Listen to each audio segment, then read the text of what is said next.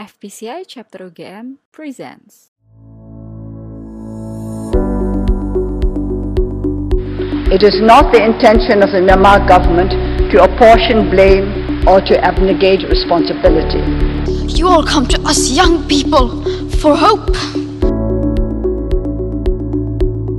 The China virus, which has claimed countless lives, tidak ada artinya menjadi kekuatan ekonomi terbesar di tengah dunia yang tenggelam.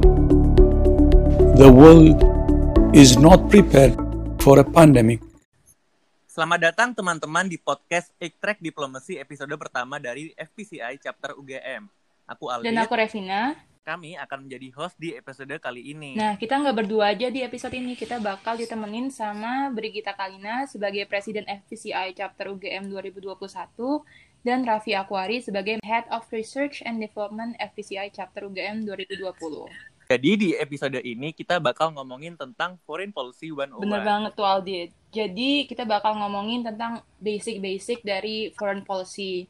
Nah, narasumber kita itu udah belajar hubungan dan kebijakan luar negeri hampir tiga tahun, kayak lama banget. Jadi, uh, aku sama Aldit yakin mereka paham banget lah kalau misalnya ngomongin tentang isu ini. Nah, mungkin Kak Kalin sama Kak Raffi boleh say hi dulu nggak? Boleh juga nyeritain lagi sibuk apa sih akhir-akhir ini? Apakah lagi sibuk KKN atau lagi sibuk nonton Netflix mungkin? Oke, halo semuanya. Aku Kalin.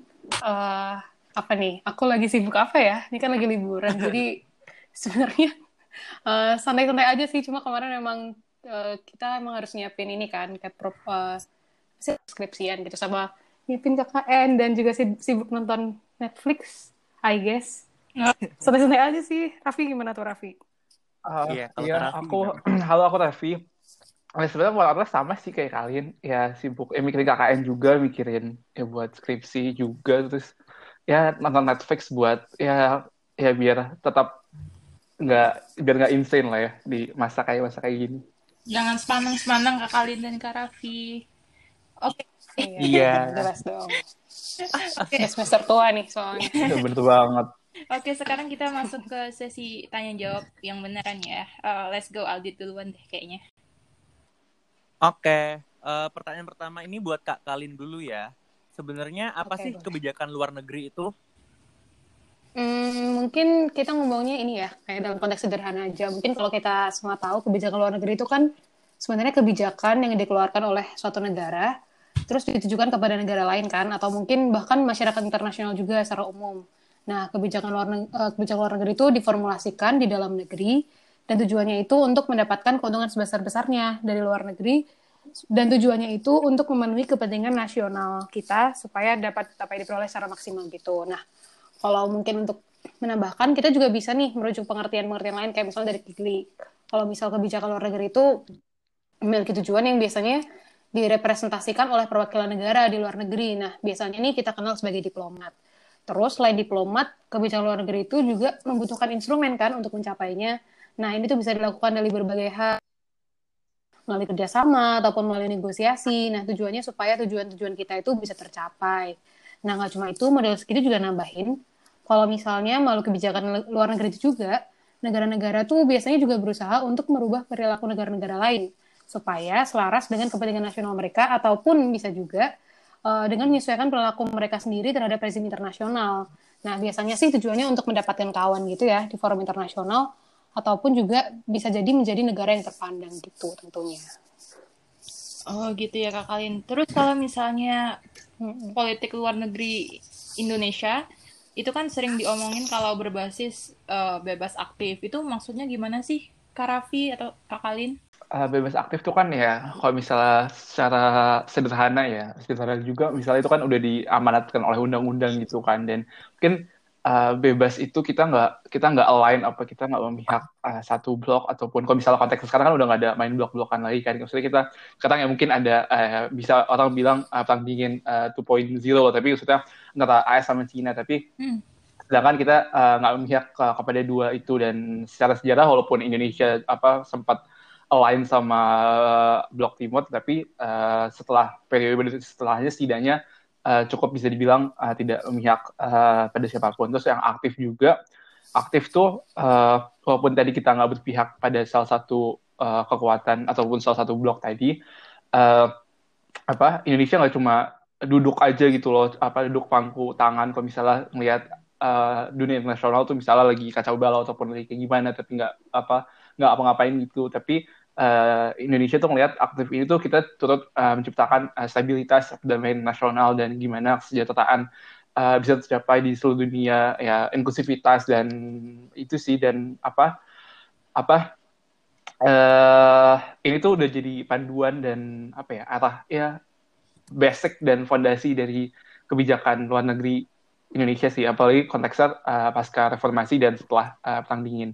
Mungkin kalian bisa nambahin sih. Dari aku sih, kalau ngomongin tentang bebas aktif, mungkin kita bisa lihat peran-peran Indonesia, kayak kebijakan luar negeri yang udah dikeluarkan oleh Indonesia gitu ya. Mungkin uh, ngomongin tentang bebas aktif, terutama dalam rangka untuk mencapai perdamaian dunia, mungkin yang paling gak asing di apa yang kita sering dengar tuh kayak misal uh, dukungan Indonesia terhadap kemerdekaan Palestina itu misalnya. Itu kan uh, salah satu tujuannya juga untuk mewujudkan perdamaian dunia dalam rangka apa? Prinsip Indonesia kan anti kolonialisme ya. Terus juga mendukung hmm. apa namanya mendukung juga kayak misal isu-isu seperti uh, refugee di Rohingya itu Indonesia juga uh, juga turut aktif untuk apa mengadvokasikan itu isu itu tersebut. Terus mungkin selain apa namanya selain uh, aktif untuk mengadvokasikan mungkin isu-isu yang terkait sama uh, perdamaian dunia sebenarnya ngomongin balik lagi ya tentang foreign policy itu kan uh, juga digunakan untuk mencapai kepentingan dalam negeri. Nah, mungkin kita juga bisa lihat dari uh, apa sih kayak kepentingan kepentingan nasionalnya itu apa dan dan melalui kebijakan luar negeri itu Indonesia berusaha untuk mencapai kepentingan itu. Misalnya nih kita bisa lihat kan dari pemerintahan Pak Jokowi ini kan kayak fokusnya sangat ke ekonomi banget ya kita bisa lihat tuh. Nah terus uh, yeah, yeah. nah terus apa nih yang dilakukan melalui kebijakan luar negerinya. Nah, kita tuh bisa lihat kalau misal uh, kebijakan luar negeri yang sering apa ya, yang sering dilakukan terutama di zamannya Bu Retno ini kan hmm. uh, digencar-gencarkan banget diplomasi ekonomi tuh. Nah, makanya uh, banyak banget kayak kesepakatan-kesepakatan uh, yang udah ditandatangani gitu kayak um, misalnya melalui uh, berbagai free trade agreement, terus uh, comprehensive economic partnership agreement, terus juga banyak lah ya kerjasama-kerjasama dan mungkin kita bisa lihat kayak misalnya uh, kerjasama-kerjasama bilateral juga kayak Indonesia sama Cina membangun berbagai infrastruktur, Indonesia sama Jepang dan lain-lain dan itu tuh apa ya itu sebagai uh, contoh gitu bahwa Indonesia itu selain dia juga apa namanya aktif untuk uh, apa nih, aktif untuk mengadvokasikan mungkin ya di ranah internasional terkait sama isu-isu yang yang untuk menunjukkan perdamaian dunia Indonesia juga melalui kebijakan luar negerinya tuh uh, bertujuan buat uh, mencapai kepentingan nasional juga gitu. Siap, siap. Mungkin teman dari aku.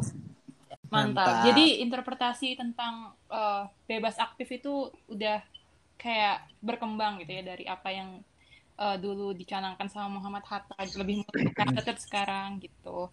Tapi uh, ngomongin tentang relevansi di pemerintah sekarang di zamannya Bu Retno ataupun di uh, kabinetnya Pak Jokowi kenapa politik luar negeri menjadi topik bahasan yang benar-benar penting sekarang gitu. Karafi. Uh, mungkin apa ya kita bisa lihat gimana uh, segala sesuatu yang kita di level itu kecil ya di level individu kita bisa lihat tuh sebenarnya ya apa to put it simply itu uh, punya hubungan di level nasional walaupun kita nggak bisa lihat secara langsung tapi ada kayak misalnya kayak global, apa global supply chain itu kan sangat apa ya sangat uh, kompleks dan rantai apa rantai perdagangan internasional itu kan saling berhubungan dan kalau misalnya ada salah satu yang terdisrupsi misalnya kayak pas kemarin apa uh, apa contohnya? Contohnya misalnya pas kemarin kayak uh, pas awal-awal covid itu kan kayak sempat ada panik apa uh, panik buying dan uh, maskeran dan kayak gimana gimana gitu. Itu kan uh, berhubungan banget kan sama di level individu di apa di level masyarakat terus juga mhm. gimana? Dan itu semua nggak cuma lihat apa terutama dalam apa aspek sosial ekonominya itu juga. Dan mungkin uh, bisa ngutip dari apa salah satu dari sekolah apa sekolah uh, HI yaitu uh, Cynthia Enlow dan mungkin salah satu feminis juga uh, di Magnum Opusnya, waduh Magnum Opus keren banget tuh kayak uh, di salah satu buku ininya uh, Badanes Beaches and Bases yang dia bilang uh, apa international is personal, personal dan personal is international. Dan menurutku itu jadi apa ya jadi phrase yang sangat cocok dan sangat sangat pas lah untuk menggambarkan gimana uh, sekarang ini ya nggak bisa nggak bisa di apa di kotak-kotakin aja gitu loh antara di level nasional domestik maupun level individu kayak semuanya saling berkelindan dan saling apa ya saling berkaitan jadi nggak bisa dipisahin dan kalau misalnya itu tadi aku bilang apa dipisahin itu pasti ada uh, bisa ada missing link dan itu bisa merubah suatu hal yang fundamental gitu loh. Interdependensi gitu ya kakak. Nah iya benar banget interdependensi.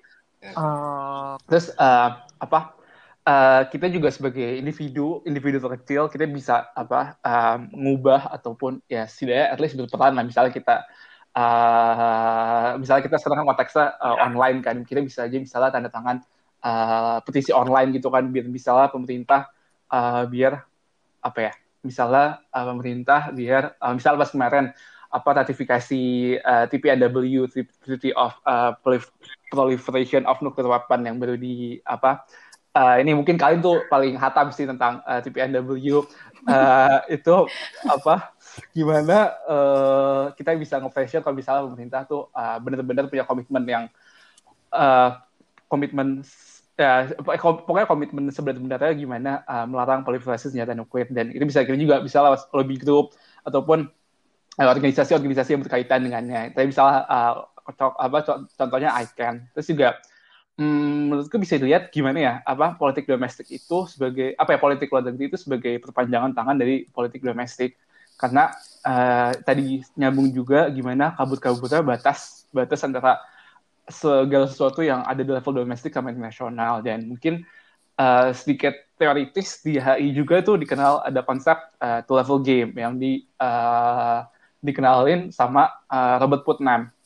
Nah itu melihat gimana negara itu uh, punya apa netapin suatu kebijakan luar negeri dan uh, itu dapat berdampak di level domestik. Misal contoh klasiknya tuh uh, Margaret Thatcher uh, apa uh, perdana menteri Inggris perempuan pertama pas tahun 80-an uh, pas perang Falkland dan itu kan gimana sebelum uh, dia mendekati pemilu 8 83 kalau uh, 83 uh, gimana apa uh, Thatcher tuh bisa uh, menggunakan dan akhirnya menang lawan Argentina bisa uh, meraih dukungan uh, masyarakat Inggris secara luas dalam uh, pemilu itu dan membuat uh, dia akhirnya uh, melanjutkan uh, term periode selanjutnya sebagai uh, perdana menteri lagi itu sih mungkin.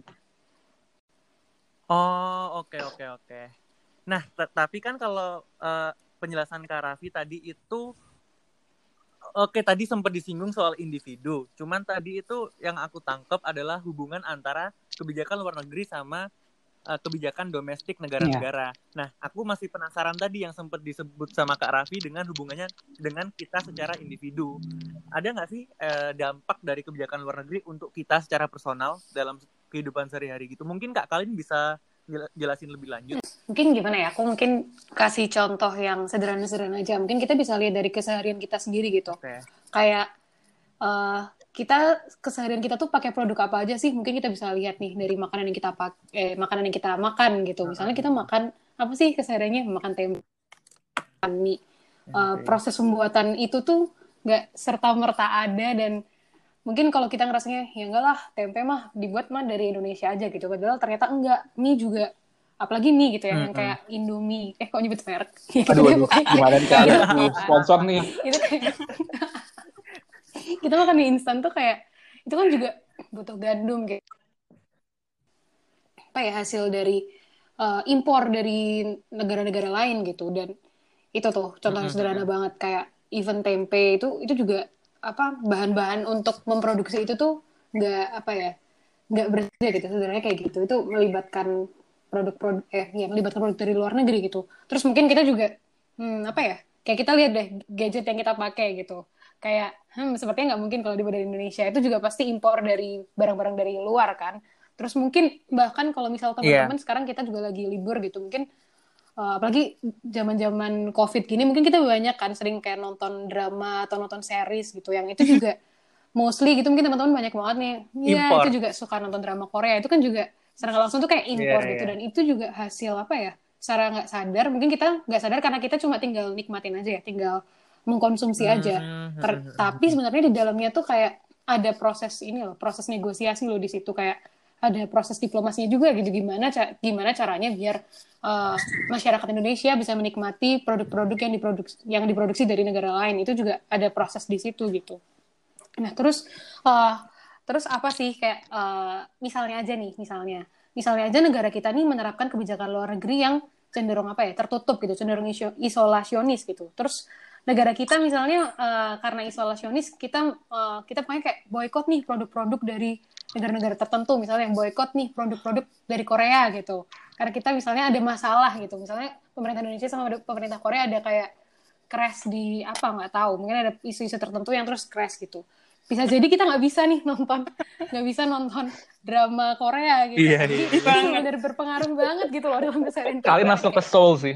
Eh aku nonton drama Korea Blue House. Ya gitu jadi kayak bayangin gitu kalau misal uh, produk-produk yang kita sukain gitu itu berasal dari negara yang ternyata bermasalah dengan pemerintah kita bisa jadi kita nggak bisa menikmati produk itu. Jadi benar-benar sesignifikan hmm. itu. Dan bahkan mungkin ini ya nggak cuma itu mungkin tadi nambahin Raffi juga ya tentang bagaimana kita sebagai individu ini juga memiliki peranan yang sangat signifikan loh bagi apa ya bagi apa ya keluarnya kebijakan luar negeri kita gitu. Kayak misalnya tadi ngomongin lagi tentang mungkin isu tentang uh, Indonesia terhadap kemerdekaan Palestina ya. Itu kan sebenarnya kurang lebihnya juga uh, akibat dari peranan masyarakat Indonesia sendiri kita kita sebagai sesosok individu ini yang individu-individu ini yang mungkin um, yang uh, yang mendukung uh, mendukung Palestina karena adanya solidaritas mungkin sebagai sama-sama sesama sesama penduduk uh, sesama Muslim gitulah ya. Di, di mana Indonesia ini yeah. uh, merupakan negara dengan penduduk mayoritas Muslim terbaik di dunia gitu. Sehingga pada akhirnya itu juga bisa lihat kan kayak di masyarakat Indonesia sendiri juga banyak banget gitu aktivis yang dilakukan. Kayak misalnya uh, kita ngasih bantuan kemanusiaan ke sana terus juga banyak kayak organisasi eh, organisasi-organisasi yang apa ya menunjukkan dukungan yang cukup ini ya lah ya cukup signifikan gitu ke ke mereka. Dan pada akhirnya hmm, pada akhirnya ya karena adanya secara nggak langsung itu mendorong pemerintah gitu loh untuk men, apa ya untuk untuk mengeluarkan kebijakan yang pada akhirnya pemerintah Indonesia melakukan diplomasi yang sangat gencar. Bahkan kayak kemarin waktu Indonesia di DKPBB uh, eh, anggota tidak tetap Dewan Keamanan PBB itu Indonesia benar-benar kayak selalu berusaha untuk mengadvokasikan isu ini kemerdekaan Palestina gitu. Dan ya dan apa ya mungkin kalau kita juga mengamati dari apa ya kata-kata yang diucapkan gitu biasanya waktu waktu bernegosiasi waktu berdiplomasi gitu dari pemerintah gitu waktu di forum internasional itu pasti kayak kita masyarakat Indonesia Indonesia ini terdiri dari uh, kita juga maksudnya pasti ada penekanan gitu loh di mana Indonesia ini sebe, uh, mayoritas penduduknya itu beragama muslim. Jadi maksudnya itu menekankan bahwa individu-individu ini itu juga apa ya memiliki peranan yang sangat signifikan gitu untuk peranan, ya. untuk yeah. uh, untuk keluarnya kebijakan luar negeri sedemikian rupa. Nah makanya itu penting banget gitu loh bagi kita sebagai individu, bagi apa ya baik kita ini yang mahasiswa HI ataupun bukan gitu untuk tetap aware sama isu-isu kebijakan luar negeri. Terutama mungkin ada juga sih istilah di mana okay, kayak okay. foreign foreign policy itu starts at home gitu. Di mana oh. uh, foreign policy starts at home tuh kayak uh, kebijakan luar negeri itu mungkin apa ya bisa dibilang mungkin bisa jadi nggak berhasil kalau tidak ada dukungan dari masyarakat masyarakat domestiknya gitu. Nah maka dari itu kayak kita ini sebagai individu individu individu ini memiliki peran yang sangat signifikan. Makanya kita tuh harus aware sama isu-isu yang terkait sama kebijakan luar negeri itu. Gitu sih. Keren okay, banget okay, ya ini itunya penjelasannya. Siap. Jadi uh, ini nunjukin ya kalau sesuatu yang sangat Indonesia kayak Indomie itu kan kue queen essentially Aduh. Indonesia banget itu rupanya. Rupanya itu kayak bahannya gandum dan kita kan nggak nggak numbuhin gandum makanya sesuatu yang sangat kita banget aja butuh butuh uh, kebijakan luar negeri gitu. Oke okay, deh Oke, mantap banget penjelasannya Kak Kalin sama Kak Raffi. Nah, sementara itu, uh, kalau aku perhatiin di berita, kebanyakan berita itu tentang kebijakan luar negeri negara-negara maju, entah itu Amerika Serikat, entah itu negara-negara besar Eropa kayak Inggris, Jerman. Nah, kalau aku lihat itu masyarakat juga lebih melek tentang kebijakan luar negeri, kebijakan luar negeri dari negara-negara yang udah maju. Nah, emang ada perbedaan nggak sih, Kak, uh, antara politik luar negeri negara maju dengan politik luar negeri negara-negara berkembang? Mungkin Kak Raffi dulu boleh ngasih penjelasannya.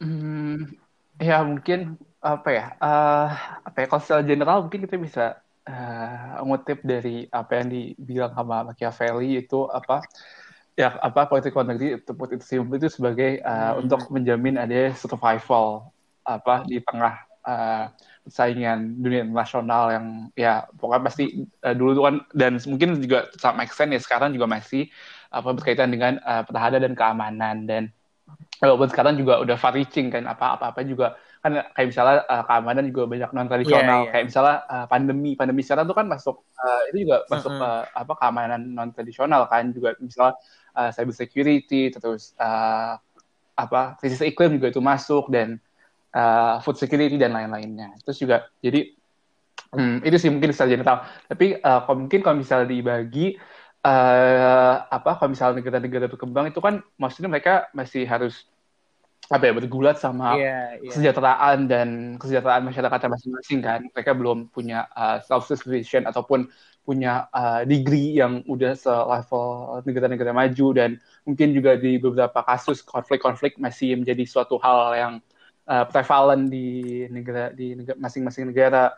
Terus uh, juga uh, tentunya yang ini uh, konsekuensinya yang mana membuat mereka uh, pastinya mentingin kondisi internal negara dulu. Jadi kayak negara maju, politik luar negerinya lebih generous ya Kak Raffi. kayak, hmm, ya, kayak bisa dibilang begitu ya. Gitu kemarin. bilang apa tuh? dia, dia bilang. Gimana tuh? Aku tahu, aku tahu yang yang itu kan ya, yang orang miskin ya? sibuk mem membenci dunia itu kan ya terus dia juga bisa sih orang kaya kalau kaya tuh lebih mudah jadi orang baik gitu katanya Nadine Amizah jadi mungkin itu ideologi Nadine Amizah bisa uh, nyambung sama ya, Machiavelli. Machiavelli ya Rupanya. Rupanya. sih Nadine Amizah jadi ayat sekolah selanjutnya sih keren banget tapi uh, bagi pen, apa FPCA entusias yang lagi dengar bukan berarti FPCA UGM mengaminkan apa yang Nadir Amizah katakan kayak ini untuk membuat uh, membuat analogi antara uh, yeah. apa yang di politik internasional lebih approachable aja lebih dapat dipahami. Iya. Yeah. Boleh. Bener banget Reviana. Kita ini Amin yang nggak serius kalau Nadine kan. Tapi Aldin itu salah Priadi bukan Nadine Amizah. Oh, bukan. Aduh, Gimana ini pop culture-nya? Ya, tapi kan duet. Oh ya, lupa. Anyway. Ini kenapa jadi ngebahas ini ya? Oh iya, oke. Okay. Lanjut anyway, Raffi, lanjut sorry, sorry, intermezzonya. Hmm, iya sih apa ah, mungkin kalau negara-negara maju juga katakan mereka apa ya mereka udah punya power ya baik ya, mungkin uh, punya power dalam berbagai hal yang membuat mereka bisa uh, nge-leverage ataupun ngebuat uh, aktor aktor aktor lain uh, ya negara-negara misalnya negara even yang uh, baik negara maju maupun negara berkembang lain buat uh, ngelakuin sesuatu yang sejalan dengan kepentingan uh, nasional mereka. Dan juga dengan itu mereka bisa uh, power projection ataupun nunjukin uh, power yang mereka punya. Kayak misalnya uh, Inggris kan uh, salah satunya misalnya misalnya Inggris uh, apa dia punya uh, carrier apa uh, eh, HMS uh, eh, Elizabeth dan itu dikirim ke uh, wilayah Asia Pasifik buat nunjukin gimana Inggris melihat uh, terutama konteks uh, post Brexit uh, uh, apa punya punya uh, punya skill punya apa ya punya perhatian besar terhadap uh, kawasan Asia Pasifik walaupun udah nggak attached sama uh, Uni Eropa.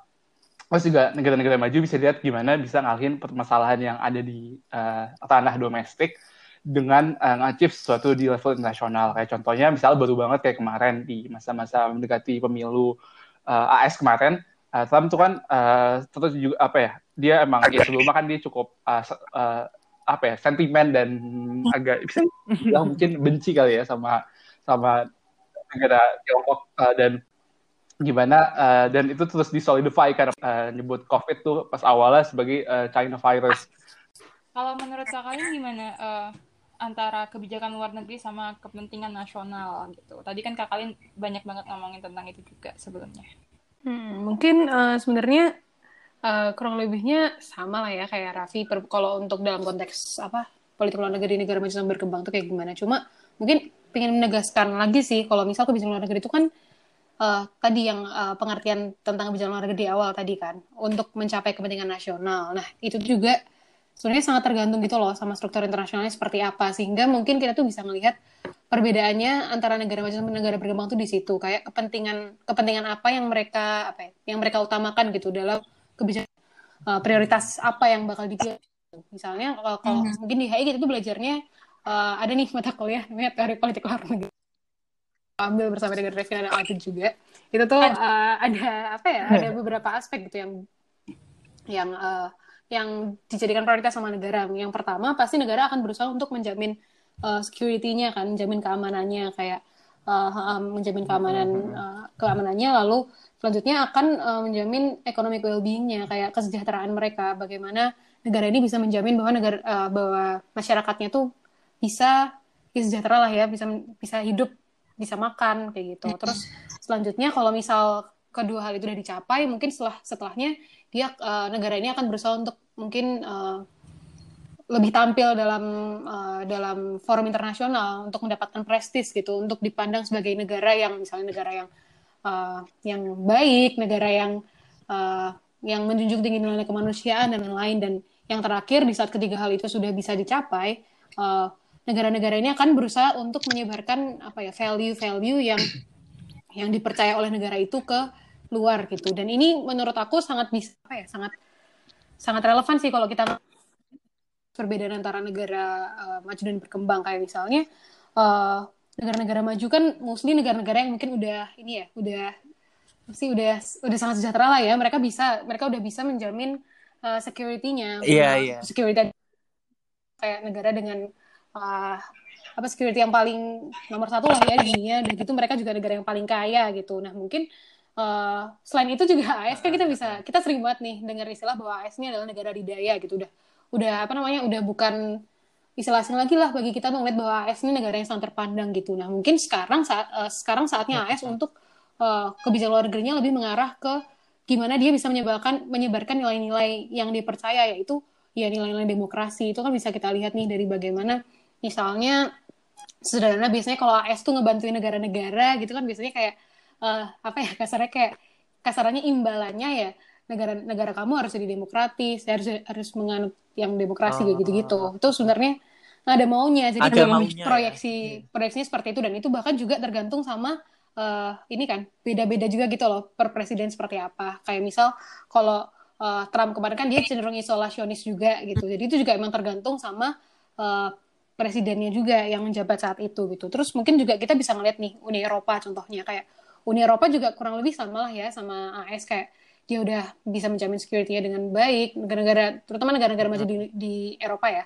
Terus mereka juga udah udah sangat sejahtera secara ekonomi udah oke. Terus ya terus Uni Eropa juga kita bisa bilang tuh bahwa sebagai satu organisasi internasional yang sangat apa ya bahkan disebut sebagai organisasi supranasional kan di Eropa itu sendiri. Nah mungkin sekarang dia eh, kebijakan luar negerinya lebih berfokus ke hal-hal yang ya tadi menyebarkan nilai-nilai. Kayak misalnya barang-barang yang masuk ke Uni Eropa itu harus eh, mematuhi standar-standar tertentu yang udah di yang udah dibikin sama eh, Uni Eropa. Kayak misalnya makanya itu ada kayak kasus-kasus kayak di saat misalnya minyak, minyak sawit Indonesia mau diekspor ke Uni Eropa gitu kan pasti dia akan mendapatkan pertentangan nih dari dari Uni Eropa karena dianggap bahwa eh, apa namanya minyak ini nggak sesuai sama standar-standar yang udah ditetapin sama Uni Eropa kayak gitu. Jadi ya berarti po- apa ya kebijakan luar negeri dia udah sampai ke tahapan itu gitu. Dan mungkin kalau negara-negara berkembang karena mungkin dia masih apa ya struggling sama mungkin eh, apa kesejahteraan masyarakatnya sendiri mungkin mereka belum sampai ke tahapan itu gitu. Walaupun mungkin eh, misalnya Indonesia sendiri ya kita lihat mungkin sebagai salah satu negara berkembang yang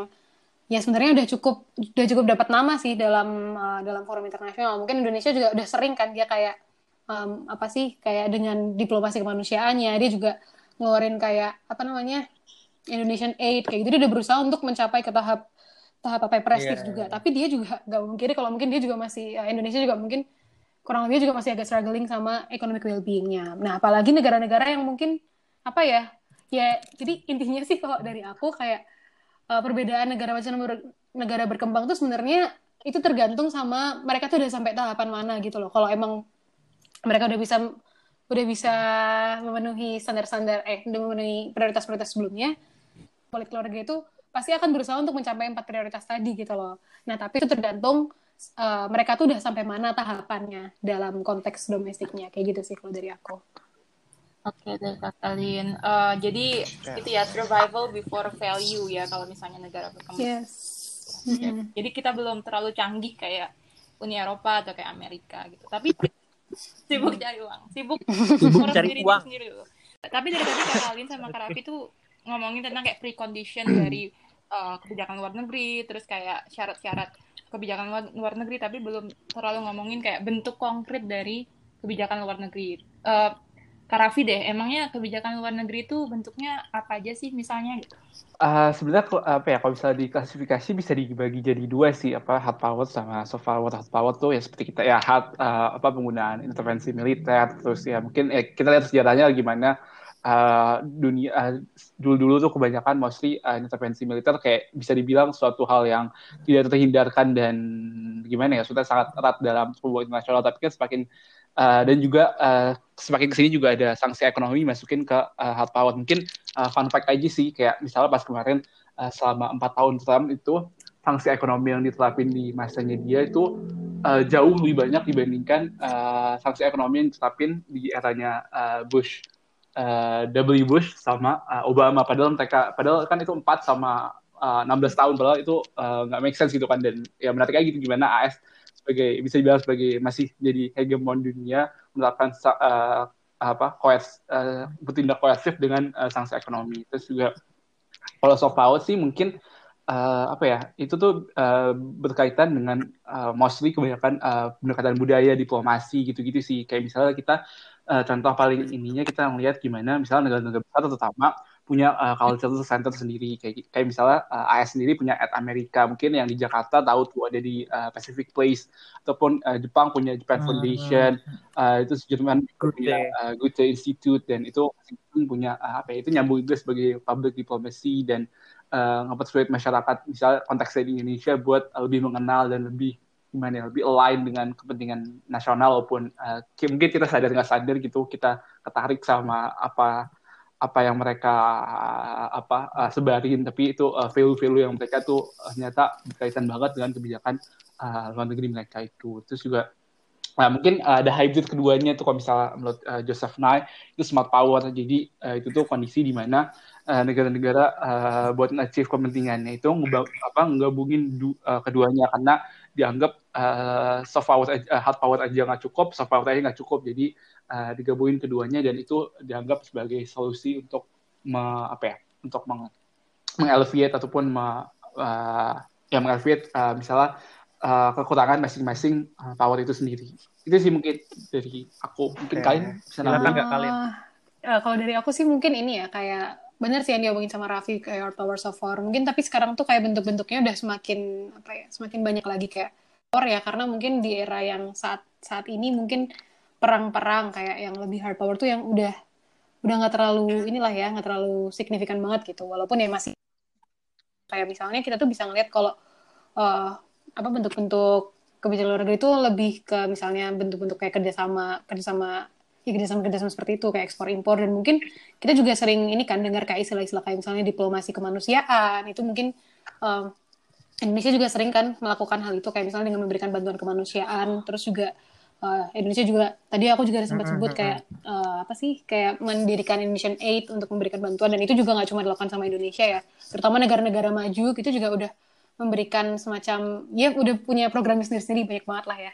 Terus uh, juga mungkin yang pak yang ini kali ya yang relevan yang mungkin saat ini mungkin juga lagi covid terutama itu ada diplomasi medis yang apa namanya yang uh -huh. yang terutama yang dilakukan sama Kuba itu mungkin kemarin Revina juga habis habis presentasi itu di Gosal. Aduh. Itu kayak menarik banget sih gimana. keren sih.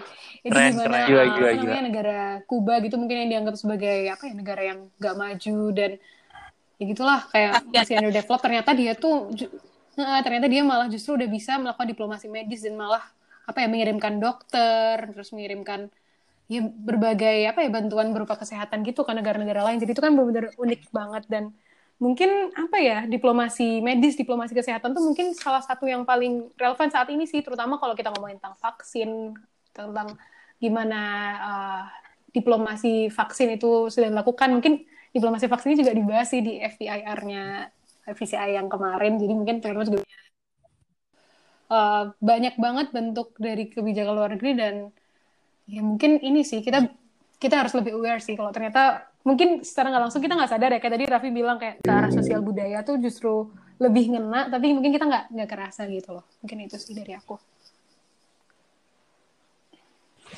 Oke, oke, oke. Nah, tadi kan Kak kalian itu banyak nyinggung soal COVID ya di akhir-akhir. Aku tuh penasaran aja sih sebenarnya kita yang mahasiswa nih berorganisasi. Terus gara-gara COVID semua proker online kita jadi bingung kan, jadi pusing. Nah, aku penasaran kalau negara gimana sih eh, ngadepin COVID? Kan semua-semuanya jadi serba apa ya? Susah, serba online, serba baru sistem-sistemnya. Nah, menurut Kak Raffi, itu politik luar negeri untuk negara maju maupun negara berkembang selama pandemi masih berlangsung gimana ya? Hmm, gimana ya? Hmm, kompleks juga ya pertanyaannya ini. Eh, mungkin hmm, singkat aja kali ya. Uh, mungkin kalau bisa bisa dilihat ya prospeknya ya ini agak pesimis tapi ya gimana ya kita realistis juga gitu loh. Masih cukup bisa dibilang masih cukup suram ya. Gimana kita apa ngelihat uh, maksudnya sampai sekarang juga even masalah konteksnya Indonesia masih struggling dengan penanganannya itu sendiri dan ya negara-negara lain walaupun banyak yang sukses tapi banyak lain juga uh, masih uh, struggling dan masih terus penyebarannya masih belum bisa dikontrol dan apa ya? Jadi mungkin tahun ini yang mereka masih fokus di situ dan apa ya dan tadi uh, negara-negara yang udah dianggap sukses mungkin udah bisa masuk ke fase recovery walaupun recovery itu sendiri kan apalagi tadi nyambung sama aku tadi sempat menyinggung juga global supply chain dengan global global supply chain yang keganggu juga mungkin recovery-nya nggak bisa uh, bisa uh, benar-benar balik se apa ke level sebelum pandemi sebelum uh, uh, semua negara setidaknya ya kebanyakan negara setidaknya bisa uh, udah uh, dalam level yang sama gitu loh. Terus juga apa? Apalagi kan uh, sekarang tadi mungkin uh, kalian gue udah sempat apa nyinggung juga sama dari apa diplomasi medis. Ini kan ada kita apa vaksin yang jadi topik sangat hot banget sekarang. Uh, gimana politik vaksin itu yang ngebentuk uh, apa ya penyebaran dari ya persebaran dari apa vaksin di negara-negara uh, ya negara maju sama berkembang bisa dibilang ada uh, ketimpangan. Walaupun misalnya di apa WHO dan dan uh, apa ya mekanisme yaitu uh, COVAX kan. Jadi gimana uh, setiap negara punya alokasi-alokasi uh, uh, vaksinasi dan itu diberikan secara uh, sukarela ataupun uh, harga yang uh, tidak uh, harga yang lebih terjangkau dan uh, tapi uh, karena bergantung sama COVAX doang apalagi negara-negara yang masih dibilang underdeveloped uh, itu ngebuat cukup tadi sih. Makanya kenapa bisa dibilang cukup suram. Apalagi kalau misalnya kita melihat prediksi ya dari institusi institusi uh, terkemuka kayak UBS ataupun Economist yang memperkirakan uh, widespread vaccination di kebanyakan negara-negara berkembang itu baru tercapai baru mulai awal tahun 2023 dan sedihnya itu termasuk Indonesia. Uh, sedangkan negara-negara maju setidaknya sudah udah di uh, akhir 2021 ataupun bahkan lebih cepat kayak misalnya Israel udah sekarang tuh udah sampai 50% lebih. Terus ya event sama sama negara maju juga apa suka berantem gitu. Kayak misalnya kayak kemarin UE sama Inggris kan uh, ya kita tahu lah mereka uh, beberapa tahun belakangan ini uh, ribut uh, soal Brexit dan walaupun kemarin Brexit akhirnya udah ini tapi masih setidaknya masih cukup apa ya apalagi konteksnya pandemi dan itu ngebuat ya cukup apa ya ada friksi-friksi politik lah bisa dibilang. Dan misalnya pas kemarin uh, UE uh, udah kontak sama AstraZeneca salah satu firma yang yang buat vaksin dan itu dari Inggris. Uh, apa produksi mereka nggak sesuai apa yang mereka janjiin di awal ke UE dan itu ngebuat uh, UE ngancem bakal uh, ngebales uh, kalau misalnya produksi apa uh, vaksin Pfizer yang dibuat di negara-negara UE yang bakal nanti diekspor ke Inggris bakal ditahan. Jadi kan ini apa ya ada vaksin nasional nasionalisme kan, apalagi misalnya ini sama negara negara maju aja kayak gini gitu loh dan agak konyol kan. Gimana sudah korbannya negara-negara berkembang lagi gitu loh dan even Dirjen WHO sendiri yang bilang uh, kita uh, on the brink of katastrofi dan kalau kayak gini terus ya nggak ada upaya yang konkret ya kesetaraan dalam penyediaan vaksin yaitu bakal bisa dibilang sangat amat sulit gitu loh. Dan walaupun ada upaya-upaya dari negara-negara lain tapi apa misal kayak India atau Cina tapi ya masih kebanyakan dari negara-negara maju itu yang membuat ya susah dan apa ya sulit buat gimana apalagi sudah vaksinasi sebagai salah satu satu-satunya jalan keluar biar bisa kita uh, benar-benar bisa hidup normal kok kayak dulu. Dan ya tadi apa nyambung sama recovery ekonomi uh, kalau masih pandemi masih kayak gitu terus ya kita yeah, ya, who knows yeah. gitu dan ya nggak ada juga kan makanya ya kita ya tadi kayak Alit bilang kita ya sedia bakal masih offline yeah. terus masih zooming terus masih kuliah tatap muka dan ya sedih sih coba ya gimana gitu loh itu sih mungkin oke okay, oke okay. ininya. Eh, sebenarnya itu aja sih pertanyaan dari aku dan Revina. Jadi menurutku dan menurut Aldit juga mungkin jadi Kak sama Kak Raffi tuh udah paham banget lah kalau misalnya masalah eh, kebijakan luar negeri dan perintilannya gitu ya. Aduh, aduh. Jadi kan aku yakin juga Kak Kalin sama Kak Raffi udah lama banget di di FPCI ya, udah nggak udah dua tahun. Iya. Kak Kalin ntar tiga tahun di FPCI, tiga tahun. FPCI itu Kalin sih, emang Kalin itu Iya. FPCI. Nah, gitu tuh aku penasaran aja dulu Keren, keren. Kak Kalin atau Keren Kak Raffi tuh kenapa sih mau ikut FPCI UGM? Apa nggak cukup di kelas aja? Kenapa harus FPCI banget nih gitu? iya tuh, iya tuh.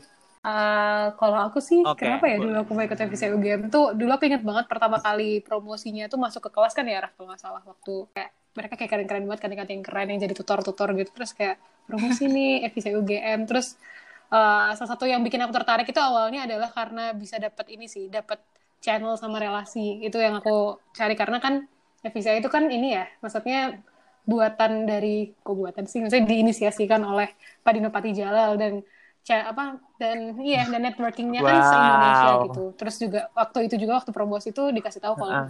kita tuh tiap tahun uh, ada ini CIFP CIFP itu Conference on Indonesian Foreign Policy ya Raf ya CIFP itu terus terus kayak aku mikir kayak wah asik banget bisa Iya. main terus bisa ketemu banyak orang ngomongin tentang uh, foreign policy gitu. Terus yaudah deh akhirnya aku join.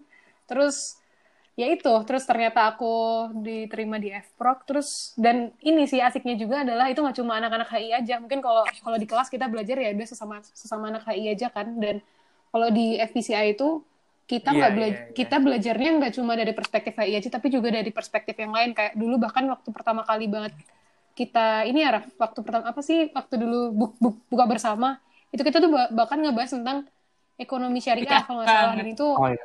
Heeh. Itu Raffi jadi bicara juga gak sih, Raffi? enggak ya? Enggak, enggak, enggak, Asik bukan. banget soalnya itu itu nggak Masa materi ya? itu nggak bakal aku dapetin di kelas dong untungnya. Jadi kayak oh aku bisa dapet tentang ini di FVC. Jadi itu kayak tentang relasi terus aku dapet relasi dari temen-temen ini, teman-teman di luar HI sama ya itu sih kayak aku ngerasa keren aja join ke FVCI karena itu juga bikinannya Pak Dino Patijalal gitu sih. Dulu awalnya itu sih. Oke, oke, oke. Alasannya keren banget deh. Nah, terus kan Nangis. Kak Raffi ini dua tahun di FPCI. Kak Kalin sekarang jadi presiden. Kemarin jadi Iya. head of event and program. Terus Kak Raffi kemarin jadi head of research and development. Nah, dari pengalamannya Kak Raffi sama Kak Kalin di FPCI, udah dapat apa aja sih?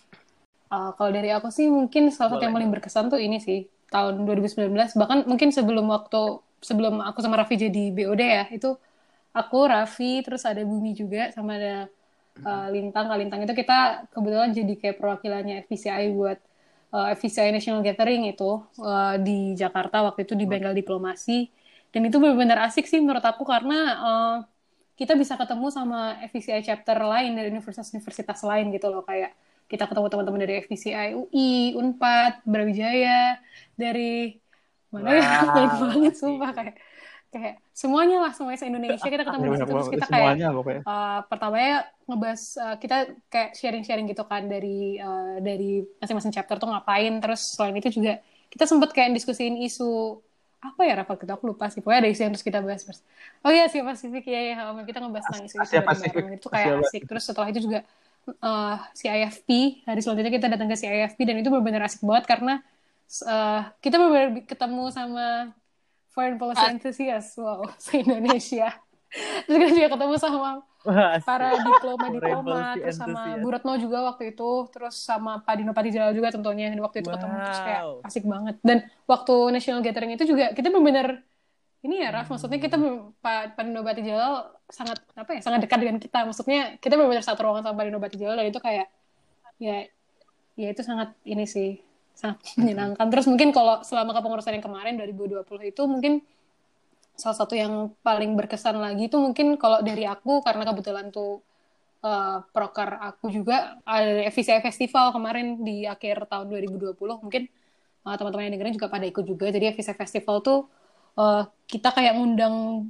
berbagai apa ya kita mengundang berbagai pembicara yang itu mungkin juga puncak dari webinar webinar yang kita laksanain sebelumnya. Dan uh, ada empat panel waktu itu dan ya syukurnya tuh banyak banget yang ikut dan Pak Dino Patijala bahkan juga mau hadir ke ke acara kita gitu loh. Setelah sebelum-sebelumnya itu belum pernah hadir dan itu benar-benar sangat menyenangkan sih karena kita bisa bekerja bareng sama teman-teman FCCI dan juga sambutannya sangat luar biasa. Bahkan ada movie screening yang itu juga apa kita juga mengundang uh, teman-teman dari ini dari Fakultas Teknologi Pertanian.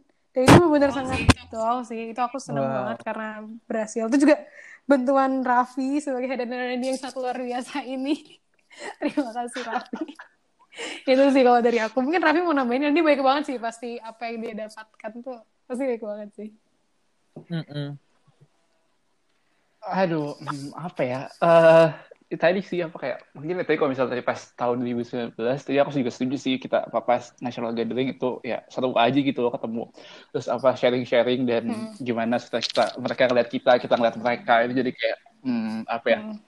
kayak ya bahan improvement buat kita juga dan apa masukan masukan buat mereka juga gimana kita ngelihat apa masing-masing ya sharing sharing talk juga ya walaupun itu apa apa nggak apa nggak nggak lama gitu tapi si dia dengan udah ngobrol-ngobrol lagi sih kita udah ngeliat gimana sih uh, visi ke depannya dan masing-masing tuh punya sesuatu yang bisa ditawarin dan banyak kan apa punya pelakon-pelakon yang berbeda dan itu ya cukup menginspirasi kita dan gimana kita terus uh, ngomongin MVCI selama konteks UGM itu sendiri itu sih ya tadi juga uh, besoknya di apa? CFP. di mana? Di ya CFP uh, ya itu kan full day activities gitu. Terus kayak ya padahal-padahal kita bisa bilang apa aja dan ya bisa ketemu dan close dan kayak close up dengan apa berbagai ya yang punya orang-orang dengan expertise masing-masing. Terus juga apa misalnya juga pas ada nyambung juga misal walaupun pas kemarin uh, tahun oh, 2020 saya nggak ada tapi kan ganti global town hall walaupun itu online tapi sedikit itu juga uh, uh, oh, itu juga apa online, online. dan uh, uh, kadang datangin dari luar negeri justru itu apa ya walaupun villa agak beda tapi dia dengan ngedatengin iya. dari orang dari luar dan kayak misalnya Ivan Joseph Nayan juga sampai ada dan uh, Kishore Mabubani dan apa teman-teman anda dan lain itu kayak ya selalu aja gitu dan sesuatu ya, hebat kita FCI bisa bisa kerjasama FCI pusat dan ya kita juga even even FCI UGM kemarin juga sempat apa ya sempat di ini loh hmm. sempat apa disuruh nanya pas di pada Joseph Nye kalau misalnya kalian nonton ya mungkin kayak ada di di YouTube deh. Itu ada salah satu pertanyaan dari dari, uh, uh, dari kita dan itu ditujuin ke pas panel lah pas panel terakhir itu. Wow. jadi kayak ya overall uh, apa ya kalau misalnya konteks itu uh, sangat fun sih sangat satu dan apa ya pas selama jadi BOD mungkin ya apa ya aku ketemu orang-orang yang benar-benar walaupun ini statusnya komunitas ya komunitas ya kayak lebih santai gitu. Tapi aku ketemu orang juga yang apa ya bener-bener put their heart and mind yang misal kayak Kalin lah sangat passionate dengan TikTok ya. marketingnya. movie dengan apa marketingnya dan juga. Jadi kayak apa ya aku ngerasa ya walaupun ini komunitas tapi santai tapi kita sih dia tetap serius dan tetap uh, ini sih tetap jalan dan ya seru aja sih walaupun ya pas main online dan itu sih nanyain Joseph okay. Nai pasti pasti stres banget pertanyaan Raffi itu oke terus pertanyaan selanjutnya nih mungkin dari Kak Kalin dan Kak Raffi ada nggak harapan untuk FPCI UGM 2021? Iya benar, Raffi dulu. Kali Raffi ini dulu. Kak, Kak Raffi duluan ya, biar nanti presiden yang terakhir lah.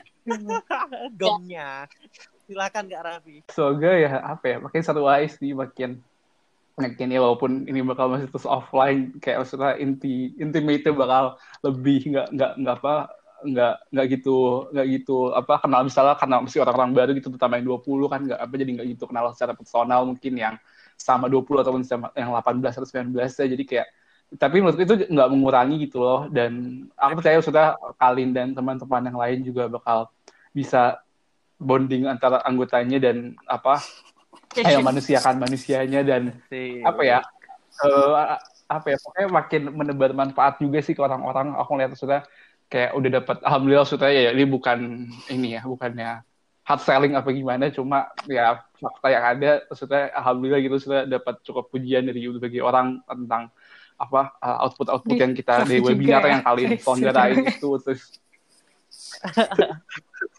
Aduh sedih. ya baik secara kuantitas maupun kualitas jadi kayak aku ya berharap banget sih itu dipertahanin dan ditingkatin terus jadi kayak ya makin terdepan lah dibandingin chapter-chapter lain dan Amin. ya semangat gue sih mengembangkan Kalau kalian gimana?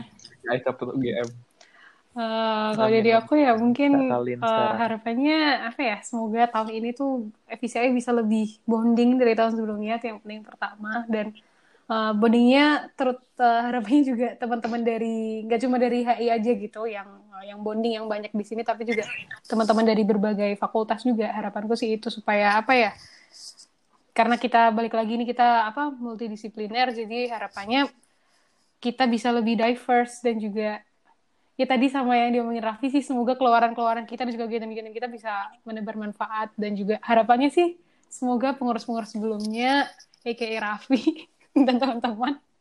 Tentu bisa kayak apa ya kayak bisa membantu juga bisa bergabung sama aktivitas-aktivitas kita kegiatan-kegiatan kita. Karena ya semoga ya kita udah merencanakan lah ya beberapa kegiatan. Jadi apa aja tuh? Ih kepo.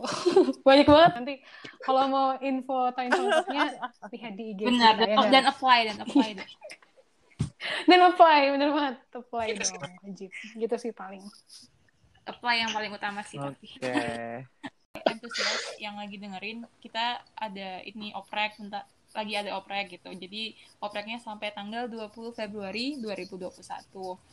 ya harus banget sih daftar CI makanya Kalau misalnya mau mantengin uh, detil-detilnya dan kapan wawancaranya dan segala hal macam bisa nge-follow FPCI UGM. Selain uh, selain kepentingan oprek juga kontennya bagus-bagus gitu. Jadi benar banget. Terus um, itu Bener, aja dari aku dan Aldit. Um, makasih untuk Kak Kalin dan Kak Raffi untuk waktunya sore ini ngomongin banyak banget hari ini. Kita ngomongin kebijakan luar negeri sampai sampai tulang sampai dalam gitu ya.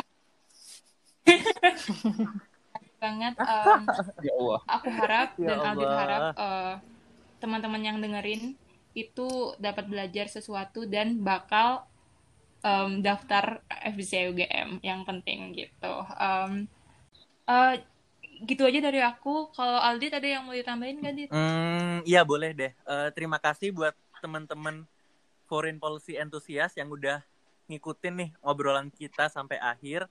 Terus juga jangan lupa tadi pesannya Revina buat ikut oprek.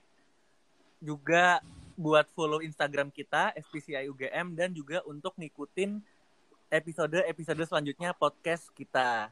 Nah, itu aja sih pesan dari aku, Rev. Cukup. Oke, jangan lupa di follow semuanya jadi bisa uh, dengerin bacotannya Aldit sama aku lagi mungkin. dan teman-teman FPCI UGM yang lain. Sip. Uh, selamat sore teman-teman FPCI Enthusiast. Um, sampai ketemu di episode selanjutnya. Dadah. Dadah.